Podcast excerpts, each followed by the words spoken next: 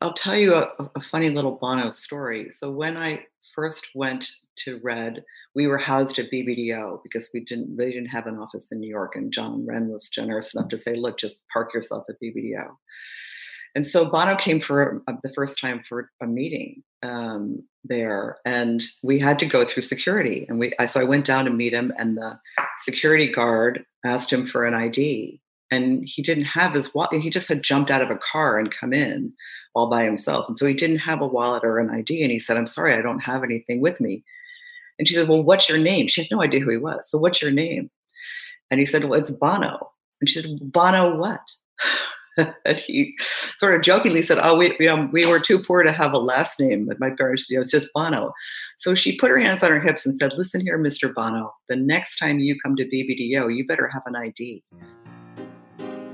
Nelson Mandela had so much compassion for his brothers and sisters. People don't realize it's about the Beatles that they knew they were brilliant. One story in every human being that defines who you are. Do we film on a volcano that's just about to explode? But the reason this mail pack has been astoundingly successful is because there are pictures of rabbits on the envelope. I mean, I think there's something about chaos, right? It either you either you run from it or you run towards it. And for me, there was really this in- instance of wanting to run towards it. Welcome to Great Minds. And our guest today is Susan Smith Ellis. And I, I love the designation because it's such an unusual choice of words in combination. But Fast Company named you one of the 10 most generous marketing geniuses. that that's well, that's a, hyperbole. yeah, that's that's quite that's that's a lot. Um, did you? You said your friends were not surprised that you ended up at Red, no. but you didn't see that for yourself. No, I didn't. And in fact, I'll tell you something. So when um, when I was approached at Red by Red, I was really approached through Korn Ferry, which was a which was actually an Omnicom connection. We had bought the a company that a man named Rick Ruthier um, I'm no, sorry, not Rick Ruthier. Um, Rick Remick was a was a founder of, and through that I met his wife Tierney Remick, who was a big shot um, partner at Korn Ferry and just wonderful, amazingly talented well, woman. And we became friendly. So she recommended me for the red job to a Korn Ferry colleague. And when they called, I thought they were actually calling me to ask me for a reference for something like, who do you know? Who do? And so I told, I, uh, I got a voicemail and I called them back and left three names on a voicemail. And then they called back and said, no, we want, we want to talk to you. And I, I thought, well, why? I, you know, I don't really understand. And so I went home and I, you know, I talked to my family about it. And honestly, the, my attraction to red in the beginning was more about the ability to take the marketing and branding and attracting those kinds of talents to a team um, and putting it to good use than it was about the mission. I really came to care deeply about the Red mission through understanding what it was happening with the, with the AIDS crisis and then being able to go to Africa and see firsthand what was going on there and then see the impact that the Global Fund was having. So, it, for me, the first thing was the excitement of taking um, branding and and doing something interesting with it, this sort of embedded cause, not I really want to be an AIDS activist. So it was it, I came it was backwards for me. There are many stories to tell you about AIDS. Here's one we'd like to share. AIDS is a preventable, treatable disease that's killed 39 million people. A little more than a decade ago, if you lived in New York, London, or Paris and got diagnosed with HIV, you could get life saving medication. But if you lived in Ghana, Kenya, or Zambia and got diagnosed with HIV, you went home to die. So the world woke up and made it possible and affordable to get medication to the millions of people with a death sentence over their heads. Red is part of this story. AIDS is a complicated issue and Red set out to make it easy. Artists and designers organized auctions. Companies made Red products. DJs and dancers hit the decks. Chefs cooked up a storm. People tweeted and shared. And politicians paid attention. In everyday actions, people's choices started to affect real change. People helped Red give life. Two pills, that can cost as little as 40 cents will keep someone living with HIV alive and healthy. That's all it takes. And when an HIV positive pregnant mom takes these pills, the risk that she'll pass on this deadly virus to her baby is reduced to less than 5%. Red has been helping with this fight since 2006, raising over a quarter of a billion dollars and impacting the lives of 55 million people. This simple idea has helped turn funerals into birthdays, caskets into cribs. The world now has an historic and beautiful opportunity to get enough moms on the medication so they can give life without passing on a life threatening illness. We can get this done in the next few years. An AIDS free generation is within our grasp. Red's power lies in Red's partners. Will you join us? You ended up in advertising. You rose up the ladder relatively quickly. Uh, and then you get this life changing phone call from Korn Ferry. We're now in the midst of another crisis, another pandemic. What have we not learned from our response to the AIDS crisis that you look at and say, you know, God damn it, we did it again?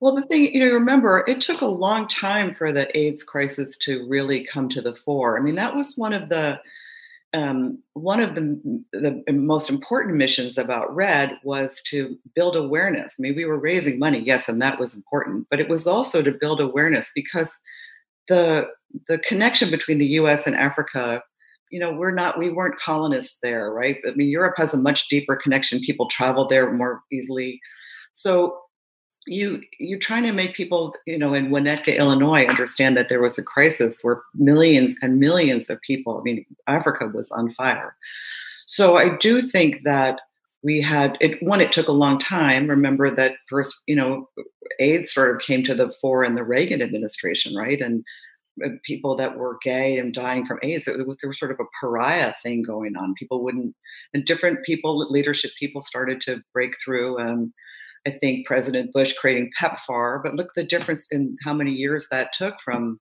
Reagan to Bush too, um, to really get the United States government involved. And PEPFAR plus the, the money that the U.S. funded the Global Fund, U.S. is still the largest funder of the Global Fund. So it took a long time. Um, and you know, in some ways, because it took a long time, by the time a lot of resources were put against it, people had maybe forgotten that it was so long ago that we were dealing with AIDS. Whereas coronavirus literally came out of nowhere. Like we don't we don't we don't have any any time to adapt to it or to say, oh, look, it's happening in Botswana, and then over time, little by little by little, it spreads around. I mean, it it just the world burst into flames from this, and um, I'll tell you a funny sidebar or an odd sidebar. So my husband has this uh, thing called news items, which I've told you about, and it's a daily newsletter. And in in January, he's he had started seeing articles in the South China Morning Post, and he follows things all over the world. And he started writing about this virus in Wuhan.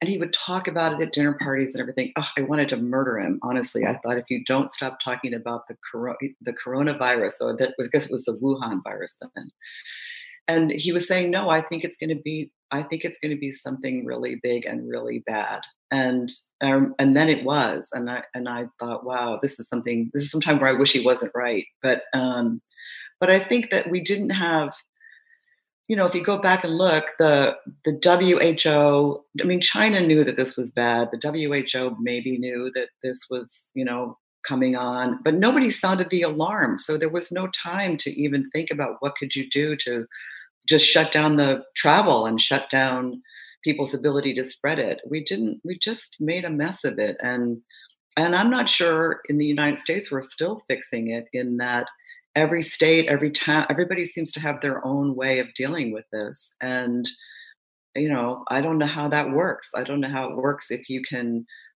you know some people can go to the theater but some people can't and some people can travel and some people don't and it's i think it's going to make us uh, take a much longer time to resolve it unless moderna or someone comes up with a vaccine and And I guess what's different, the enemy, and I was talking to Jeff Goodby the other day, and he said, you know, it's the unseen enemy, right? You don't know. Um, and I guess there was a seminal moment when Tom Hanks and Rita Wilson got it early on that sort of said to us, oh, no one is immune here.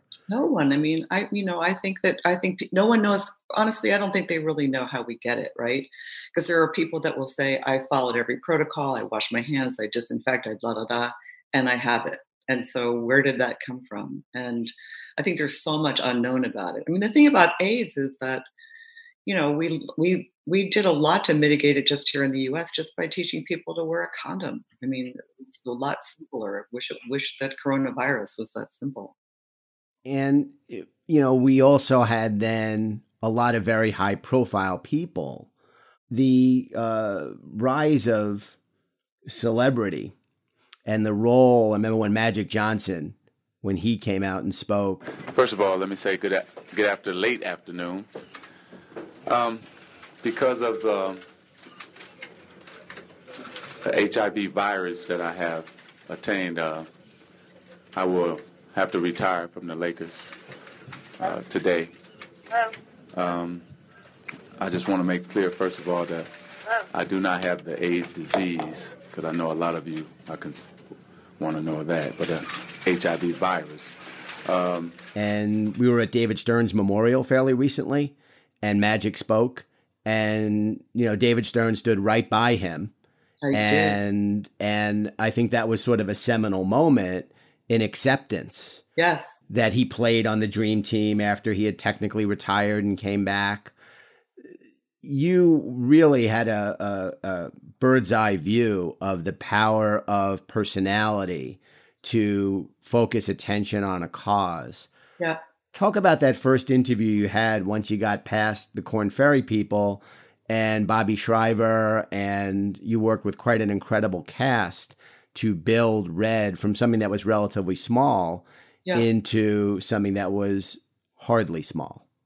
Well, so I think there, honestly, I think there is a big difference between um, celebrities who wear cause as a sort of, you know, popular outfit and celebrities that do the work to understand it. And the thing about Bono that really, I mean, that was when I interviewed with him. Um, we went to a restaurant and and you know I, I like U2 i think they're a fabulous band but i wouldn't i wasn't like a giddy girl fan of bono you know i i, I wanted to meet him as a as my boss The man behind so much of this good work is a Grammy Award winning, multi platinum selling music legend whose hobby is helping others. He is one of the top four members of the band U2. Please welcome the he he's so knowledgeable about this issue and remember he had started the one campaign around trying to raise awareness about poverty and really to influence the players in washington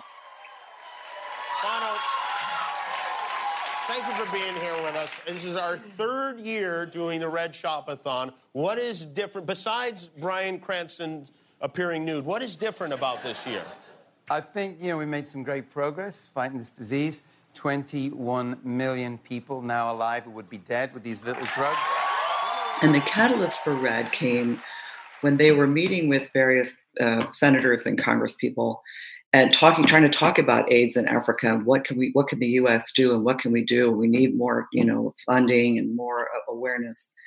And they would say to him, you know, when we go back to our constituents, we're not hearing about AIDS in Africa at the, you know, at the pig roast in Tennessee or whatever. It's just not on anybody's mind. And that was the aha moment for Bono to say, okay, what can we do to sort of bring heat to this, as he would call it, to bring heat to this cause and to make everybody understand that this is really something horrible and we can do something. And so, and and how do you make it an easy you know, people can quit their jobs and go to Africa and dispense antiretroviral medicine, but they could buy a product. They could buy Red and save lives. One year since its launch, and Irish rock star Bono is celebrating the success of Red.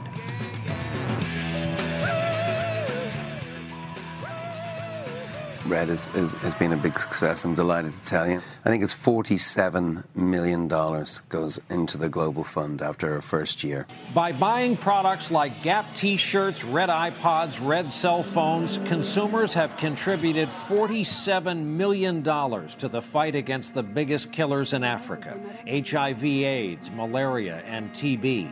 The idea is to make Red the star, not me.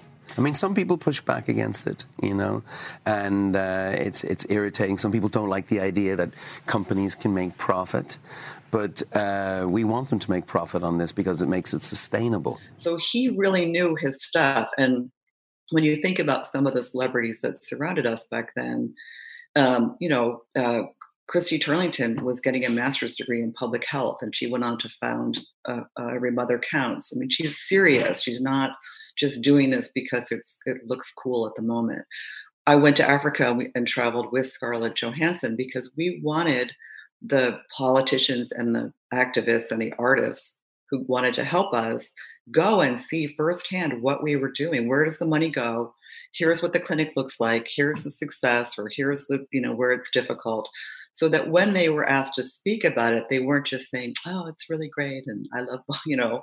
So i i have to say that i think there are still moments where you know people jump on a call like every time there's some terrible news item you know somebody put everybody puts it on instagram or whatever i i think the people that make a big difference in the celebrity world are the ones that really understand the issue and stay with it. They're not just doing it on trend Talk about your first trip to Africa. Where did you go and what do you remember from that trip? Oh, everything. Um, Mal d'Afrique. I think that's the, my bad French pronunciation of the of that expression that says you have Africa sickness, which is a good thing. It means that you just are so moved by it that you. I mean, I I loved it. So I went to uh, I went to Rwanda. Um, I went to Rwanda, to Ghana, uh, and to Namibia. Um, and the, the, you know the other the other thing is everybody uh, or not everybody many people talk about africa as if it's a you know as if it's texas as some giant state or whatever. And as you know well you know it, the countries could not be more different from one another. The people could not be more different from one another. You know everybody doesn't look the same or have the same uh, every it's there it's it's a big world. Um, what impressed me was uh, was first of all, Rwanda was, you know, obviously coming out of the genocide. I mean, what a what a horrible story that was. And I remember when I was on when I after I'd left my job at Hill Holliday, I had two young children, was working, was staying home really. And I remember listening to NPR while I was making them dinner, and they were talking about the Tutsis and the Hutus. And I mean, I don't know, I didn't think I really understood what that was all about. But going to Rwanda, seeing how they rebuilt after the genocide, seeing the real effort that they were making to to actually use the the AIDS crisis, if you will, to build out a proper healthcare structure so that there were clinics and places where people could go and get healthcare and get help and have prevent mother to child transmission by getting the um, the right medication at the time of birth. And so, I was very impressed with the Kigalis. I, I had the opportunity to meet uh, them, and you know, and and yet here on the border of Rwanda, there are people, the, you know, just over the border still waiting to come back and create that same disruption that had gone on. So there's this weird tension. Um, the Ghana was amazing because they had just had their uh, democratic uh, election, and it have been very close, really close, like a couple of votes apart. And there was this concern that you know, maybe there wouldn't be a peaceful transition from the old president to the new, but there was. And I remember thinking, wow, like that's so great. Here is democracy really in action. Nobody's arguing about it. So there, and the other thing was how how wonderfully warm and I mean, obviously, everybody. I'm sure there are some cranky people in Africa, as there are everywhere. So I don't want to like Disneyfy it, but there were amazing. Everybody was so warm, and you know, Ethiopia. You know, everyone invited you into their home and made the strongest coffee ever. I was probably on the worst coffee jag uh, there in that trip. Coffee and popcorn. Um, and even people who lived in very modest home. I mean, we're talking modest beyond our imagination were really house proud to have us come and you know, sit on the little stool in their dirt floor and talk about what was going on with their daughter who had had the benefit of um, the ARVs. Or so people were warm and they were fun. Uh, I remember getting um, much mocked by a, a, bunch of school children who were trying to teach me how to dance. Talk about, you know, talk about not being very rhythmic. Um, and they laughed and laughed and laughed. Or watching kids play um, soccer with garbage bags that they had rolled all up and then taken tape and made it look like a soccer ball. And, you know, playing for hours and having fun. And you come back to our world where there's so much abundance, right? We have, I mean, even people who aren't doing well in the states are doing well by a lot of standard and uh, and there's a lot of whining we do a lot of whining here that we probably shouldn't do that there's a lot of gratitude and a lot of joy and an appreciation that life is short there. And so um, i loved it. I loved that i loved what it looked like. I loved how it smelled. I mean just everything about it i just thought it was the best. Yeah I, I felt i've been now i think four times as you know i think we're launching advertising week in africa and the first one was supposed to have taken place a few weeks ago, um, and will now be pushed into next year. But in a almost inexplicable way, and I grew up in you know Queens, uh, New York, but in an almost inexplicable way, I felt like I was home. Yes, exactly, exactly right. I mean, I remember coming back and saying to my family, you know, if I if you all disappear tomorrow, I might just move to Africa. And uh, I don't know. There was it's just um, it's it is hard to describe to people who haven't been there. Yeah. You know, it really is uh, a special place. So you embarked on a, an incredible program to engage brands in Red's mission, and took their uh, financial situation from very modest to a real position of strength, and you raised a tremendous amount of money. Talk about how your background working in the ad business helped equip you for that. And do you remember any of those initial conversations that you had with big brands to get them to engage with you? Well, so you know, it was. It's funny that I mean, I think the thing that you learn when you're in Adland um, is that brands need to be new, ever new. It's they're under a lot of pressure to constantly. How do you stay fresh? How do you stay relevant? Your audiences are changing. Your demographics are changing. Your audience grows beyond you, or whatever. And so, knowing that in some ways made it easy or to talk about the opportunity for red because it was a chance to a to reach a um, a very broad audience of people who really were engaged with red right we had a we had a, a pretty broad audience of people we did a bunch of market research in the beginning just to find out how did people think about aids in africa and and different causes and how do you engage them so i think presenting it as a chance to use your brand, excuse me, your brand and your brand voice to do something good to reach an audience. And and it was it was um I mean maybe sexy isn't the right word, but you know what I mean? We that that was not it was not sad. What we were doing was was full of energy and life and and excitement. And i think brands were attracted to that plus the added value of doing good. And our research had said that people really look to brands in some ways more than government to make change because you know we've had complicated government relationships um, but the but also that they were more likely to favor a brand if it was if it was willing to do something good in the world it didn't really matter what that was but if you were willing to sort of use your your leverage to do something good that resonated with customers so in in some ways it wasn't hard at all the hardest thing for us was we were a really small team. I'm sure they still are today. And so we could only do what we could do. And, and uh, the demand sometimes to turn things red was greater than our capacity to absorb it. So we had to really figure out a calendar. And also, we wanted to try to keep it ourselves fresh, right? We didn't want to become, oh, it's the red people again. You know, sometimes a cause can become wearing. And so, in order to keep ourselves fresh, we were constantly looking at ways to not just partner with brands, but then, you know, the the, the auction at Sotheby's, or could you do red nights with um, emerging artists, or like how did you keep it so that just when people thought it was about Gap T-shirts. No, it's not. It's it's it's something else we're doing over here. So I think that that helped keep Red hot. Hi, I'm Rob Garza from Thievery Corporation, and I'm a Red artist.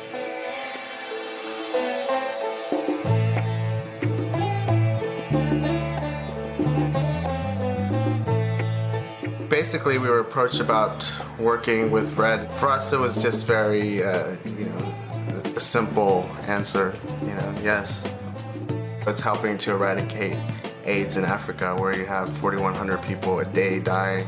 To do things that are socially conscious right now and to bring music and art and culture together in a way that can positively affect the rest of the world is one of the best things you can do and one of the best ways to do it. Music kind of transcends boundaries and cultures and even time, and it can have an emotional impact. Thank you for participating in the Red Concert Series. Part of the proceeds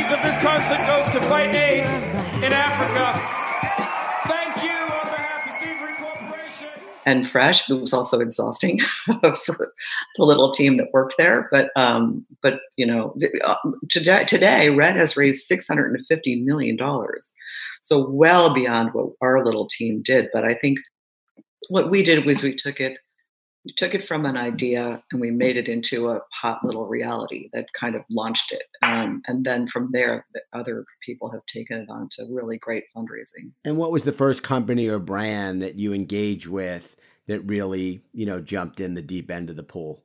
Well, so there were a couple before I got there, obviously, because they had, you know, they had launched Red with Apple, Gap, and I think Armani were the were the three that were already there. Um, and Gap, obviously, the windows with all those great iconic T-shirts um, really built a lot of awareness.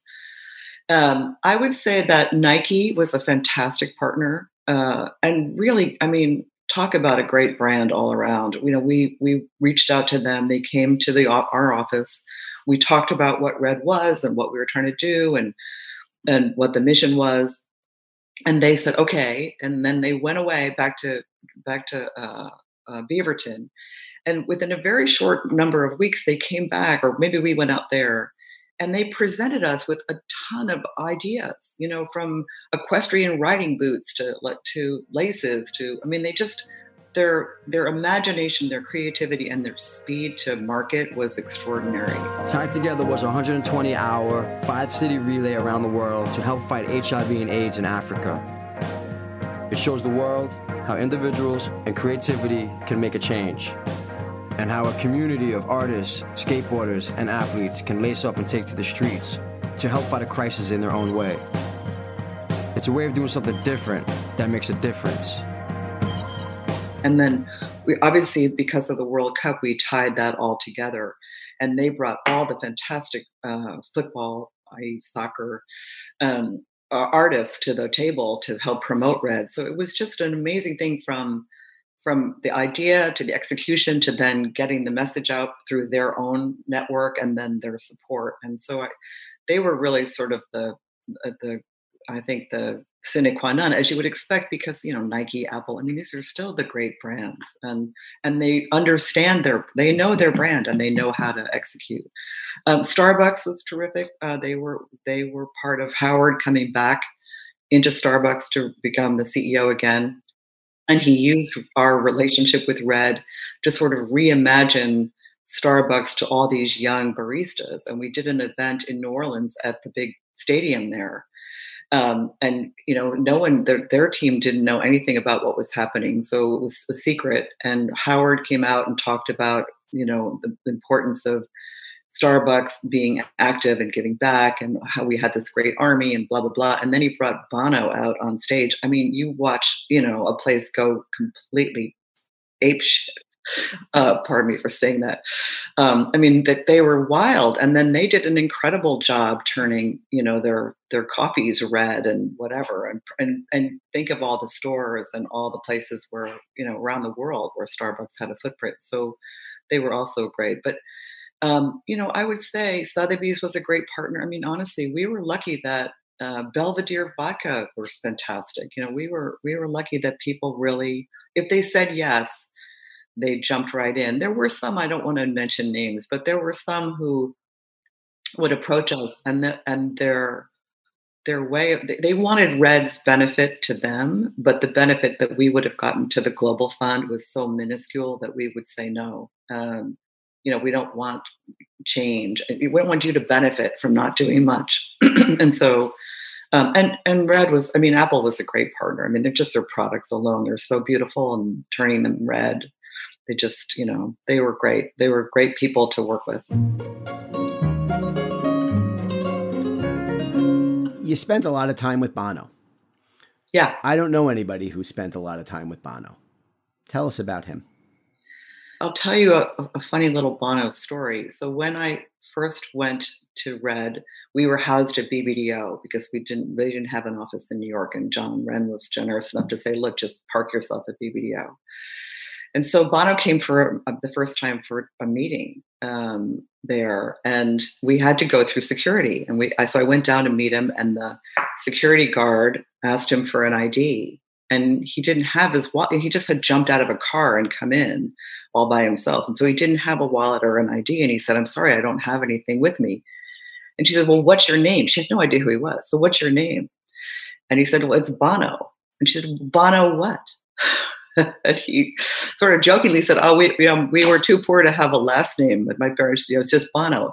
So she put her hands on her hips and said, "Listen here, Mr. Bono. The next time you come to BBDO, you better have an ID." And she led him upstairs again, not, and he loved it. Like he was not he was really chuffed by the fact that she didn't know him, right? He wasn't like, Do you know who I am or whatever. Um, he had such good ideas, really smart, creative ideas when we would sit around at the board meetings and talk about what we could do next. I mean, he was the catalyst with Damien Hirst for the auction. All right, tell me how this idea came about. Um, Bono, uh, t- I went on holiday with Bono in the south of France to stay with him, and at the end of the holiday, about five o'clock in the morning, drunk, he uh, said, "Hey, do you want to do an auction for Red?" And I said, "Yeah, definitely. I'll do it all." You know, and, uh, well, you did it all. You wrote. Yeah, no, you wrote out good. letters to what hundred artists. Yeah, I think we wrote about two hundred letters. Yeah, and you wrote them all out with personal handwriting, or yeah, no, because you know when you write a letter normally, I mean, whenever I get asked to do an auction thing, it's always like, uh, you know, there's always a printed letter with a deer, and you know they've changed the name for everyone, and they don't really bother. So you give them a, an old drawing from the back of the studio and hope they'll go away. So I thought if I hand wrote every letter you know, we'd get a really good good result. And we got like 90% of people we asked put in major works. So. And people like Jasper Johns? Yeah, Jasper Johns, amazing. That is amazing. Yeah, fantastic. Yeah. And, you know, really great pieces as well. And so people responded and they said, I'll do it. And what did you say in the letter? Uh, you know, just I mean, I mean, the letters were all you know, like you know, about a page, page and a half, and I just you know said why I liked their work, why I thought it was a good idea, and you know, what the money goes to benefit, and you know, I said what I was putting in, to try and you know gee them up and say, can we have something serious and not just something small? Now, some people say that, that, that they'll be undervalued. Some people say they may be overvalued. What do you think? I mean, I think. I mean, I think the low estimate's like 25 million of, of all the works together. I mean, yes. I think you know if we get if we get 20 million, then it's a great thing. Well, I thought I saw five million on what you were contributing alone. Yeah, I mean, I put I put a, medicine cabinet in, but you know that went for. I mean, one went for a lot of money last year, so you know that hopefully that'll get a big price. But it just made perfect sense. The first one I made was a big cabinet that had. Uh, enough drugs to last a lifetime. But then because we're trying to raise money for drugs, I thought it was kind of ironic to do it.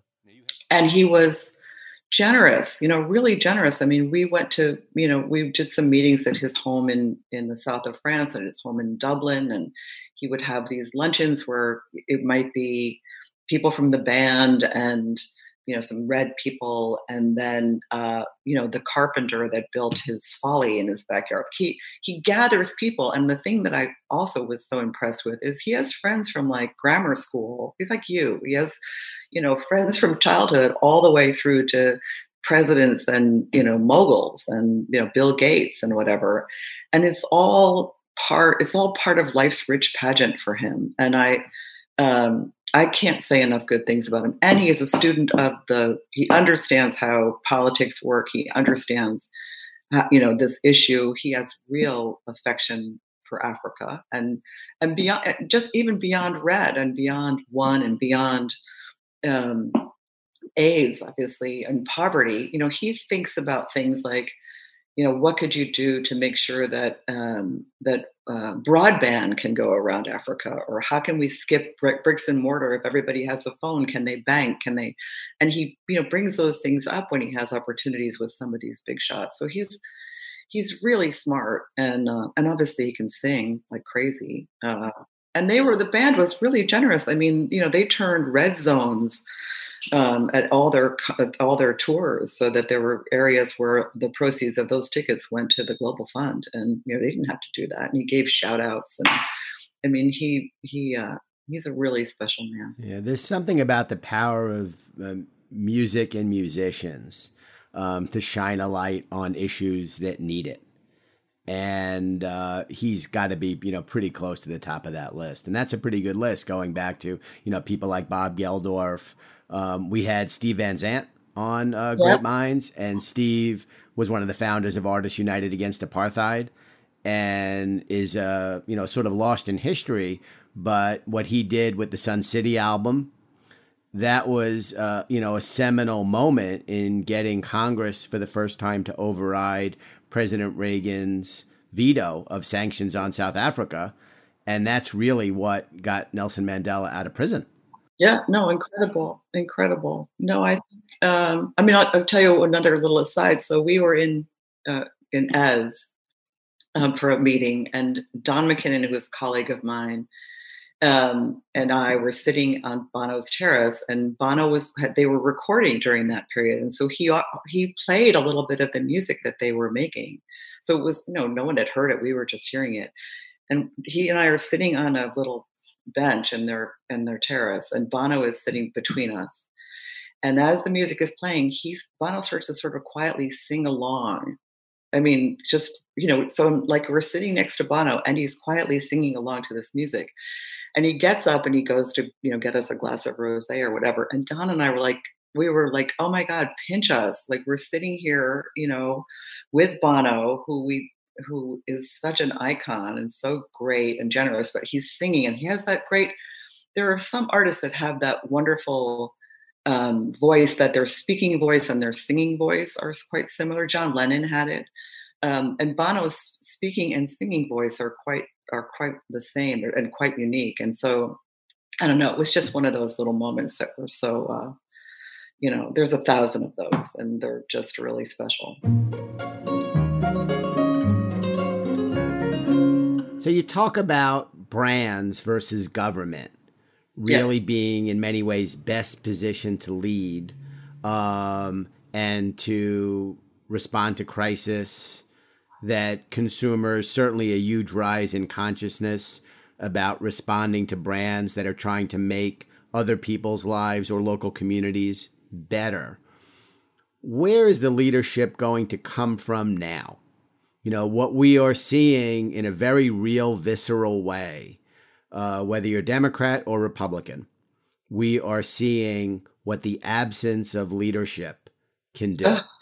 we sure uh, are. And we've got, you know, nobody kind of knows what the rules are right now. There's wide variance from county to county, state to state. Uh, this is a big problem. Where is the leadership going to come from? I don't know. I'm, you know, I I I get quite despondent when I think about that because um, I don't, you know, I, I don't like to be political, um, but I think Donald Trump is really not. He's not anything. He's not. He's not a Republican or a Democrat or an Independent or a conservative. He's a. He's a. You know, I'll put it right out there. I think he is a psychopath, and I think he has no emotion other than uh, you know his own narcissism and I, I I sort of understand the the idea of why people wanted someone different. I mean, I understand populism. I understand the frustration with Washington being a lot of you know, insiders that help each other and pat each other on the back and help each other's kids and you know whatever kind of the way the world works. Um, but I think people were fed up with the, with after the 08 crisis of the you know Washington did fine and the rest of the country really struggled and the big banks did fine and the rest of the country struggled. So they were sending a message but the messenger is so dangerous. I, and i don't say this lightly. I mean i really think about this. Is so dangerous um, that I we, we have to do everything we can to motivate everybody to register to vote, to go out and vote, and hopefully to defeat him at the polls. And what worries me a little bit is um, that that the Democrats have not. Uh, Joe Biden, I think, is a lovely, decent man. I have no nothing bad to say about him, but I'm not sure if you're sending a gladiator into the arena against a, a psychopath, like a lying psychopath, like Donald Trump. That you know you've sent in your strongest guy. You know we you know we need. Uh, I don't know. We need Achilles. You know we need somebody, and so I worry about that, but I, I'm hoping that the motivation that people now have seen what what he is like, what he's you know he's just incapable of even telling the truth. The, the number of crazy things he says and his attack on the media, the constant attack on the media, who I think holds some culpability because they didn't like him from the get go and they went after him on day one. And had they you know had they just maybe not made it their mission to uh, you know report about him so much. He also lives on the kryptonite of being in our heads all the time. If, I think if you just stop recovering him for a while, he might just shrink up and die from lack of coverage, um, like a little raisin. But uh, yeah, I, I worry about that, and I also worry that you know I have young young adult children in their in their mid twenties, and you know this is the president that they've seen as adults right? I mean they obviously they knew other presidents and as you know we're related to a couple of them. Um, but the but they they're seeing politics in the most heinous light. And what does that is that going to inspire a generation of leadership? Is that going to inspire you know ocasio-cortez's across the board? Or will it make people more cynical? And uh, i worry about that. I do so you've been, you know, CMO of some, some, pretty big companies, Morgan Stanley. You had a very big gig at Getty, obviously in the agency business. One of my theories, and I'd love your take on it, is you know when you had a, a, a great young man or woman, someone was bright, you would say about him or her, "Oh, they could be a senator one day." Yeah, and that was like a real compliment. Oh Lord, to pay yes. to someone now I almost feel like when you look at people like, you know, the Ted Cruzes, you know, the caliber of the people that are our senators, or even people that have been in office a very long time. I mean, I'm a New Yorker. You know, I think Schumer's heart in the right place, but I wonder aloud if someone who has been in that role, he's got to be in what, 30, 40 years now at this point? Yeah, yeah. You know, is that just too long for someone Yeah. to continue to be effective? People, young people today, don't want to run for office. Established business people in their 30s and 40s don't want to run for office. Is some of that because the nature of digital media and the amount of scrutiny that anyone gets? I mean, I'm not condoning this, but you know, both Kennedy brothers, you know, were sleeping with Marilyn Monroe and nobody said anything. No, we didn't. We, it wasn't our business, right? It wasn't our business in a And way. but now everything is our business. Yep. And have we, in a sense, created an ecosystem where between the power of lobbyists and how important that is and how influential that is, and the amount of scrutiny that candidates get when someone sticks up their hand and said, Hey, I'd like to run, um, have we almost doomed our democracy in a very, you know, odd way? Well, you know, it's it's funny because the social media was supposed to be the great leveler, right? For every everything was accessible and everybody could put their point of view out there. And but I think you're right. I think well, it's a, it's a number of things. I think the kind of scrutiny that everybody has to go through. Forget even if you let's just say that you are without you know blemish. You have brothers and sisters or children that have gotten themselves in trouble or whatever, and so it's not just you; it's your whole extended family that's at risk that they find. You know, look at Obama. He had a half brother somewhere in Africa that you know the media went out to try to find and say bad things about or whatever. It's crazy. So it's you're not you have to calculate the risk to yourself, the risk to others in your family, and the the fact that it's unrelenting. It's unrelenting, and the trolls out there, whether they're real people or whether they're bots, right? I mean, you you may have AI trolling you now, Russian bots or whatever bots trolling you.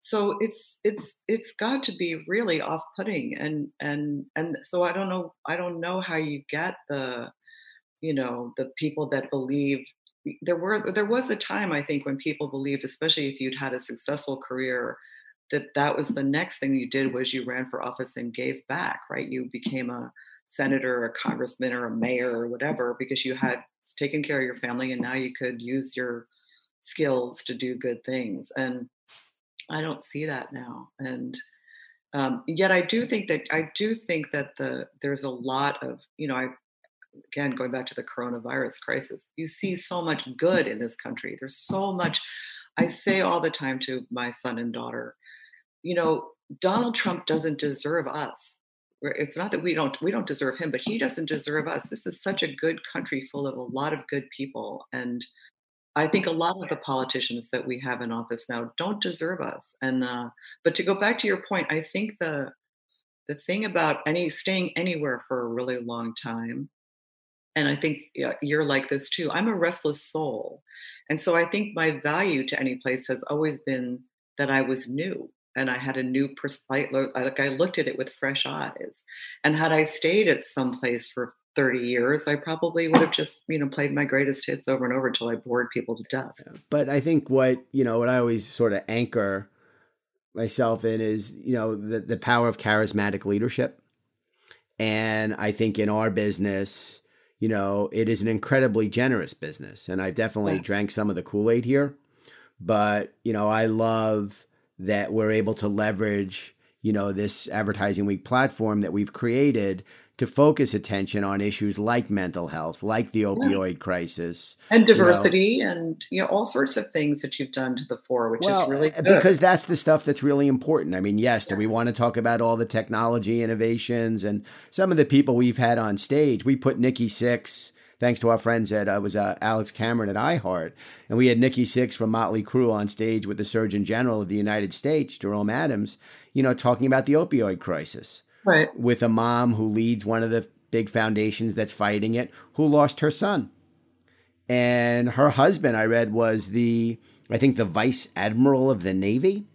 You know, wow. and once again, you see that that notion that no one is immune, that no one you know, escapes exactly real exactly. world problems. So, uh, but I, I, think you know somehow we always get through things. And I'm an optimist. Yeah. I'm, an, I'm, very much an optimist. I think this is a dark time, but I, I, I again I say this to our, our son and daughter. You know, don't don't add up subtotals here. This is a weird this is a weird moment, but I don't think it's it's not forever. Eh, between the disease and Trump. we'll get through it because I do. I believe in I believe in good people, and uh, and I've seen it firsthand. I mean, I'm, you know, as you point out, we we come from generous industries, and I I feel really lucky that I've met and worked with and worked for some amazing people that have been very generous to lots of people in lots of ways. Great, great. All right, you stay safe, and I'll talk to you soon. Yep, that's good. Bye.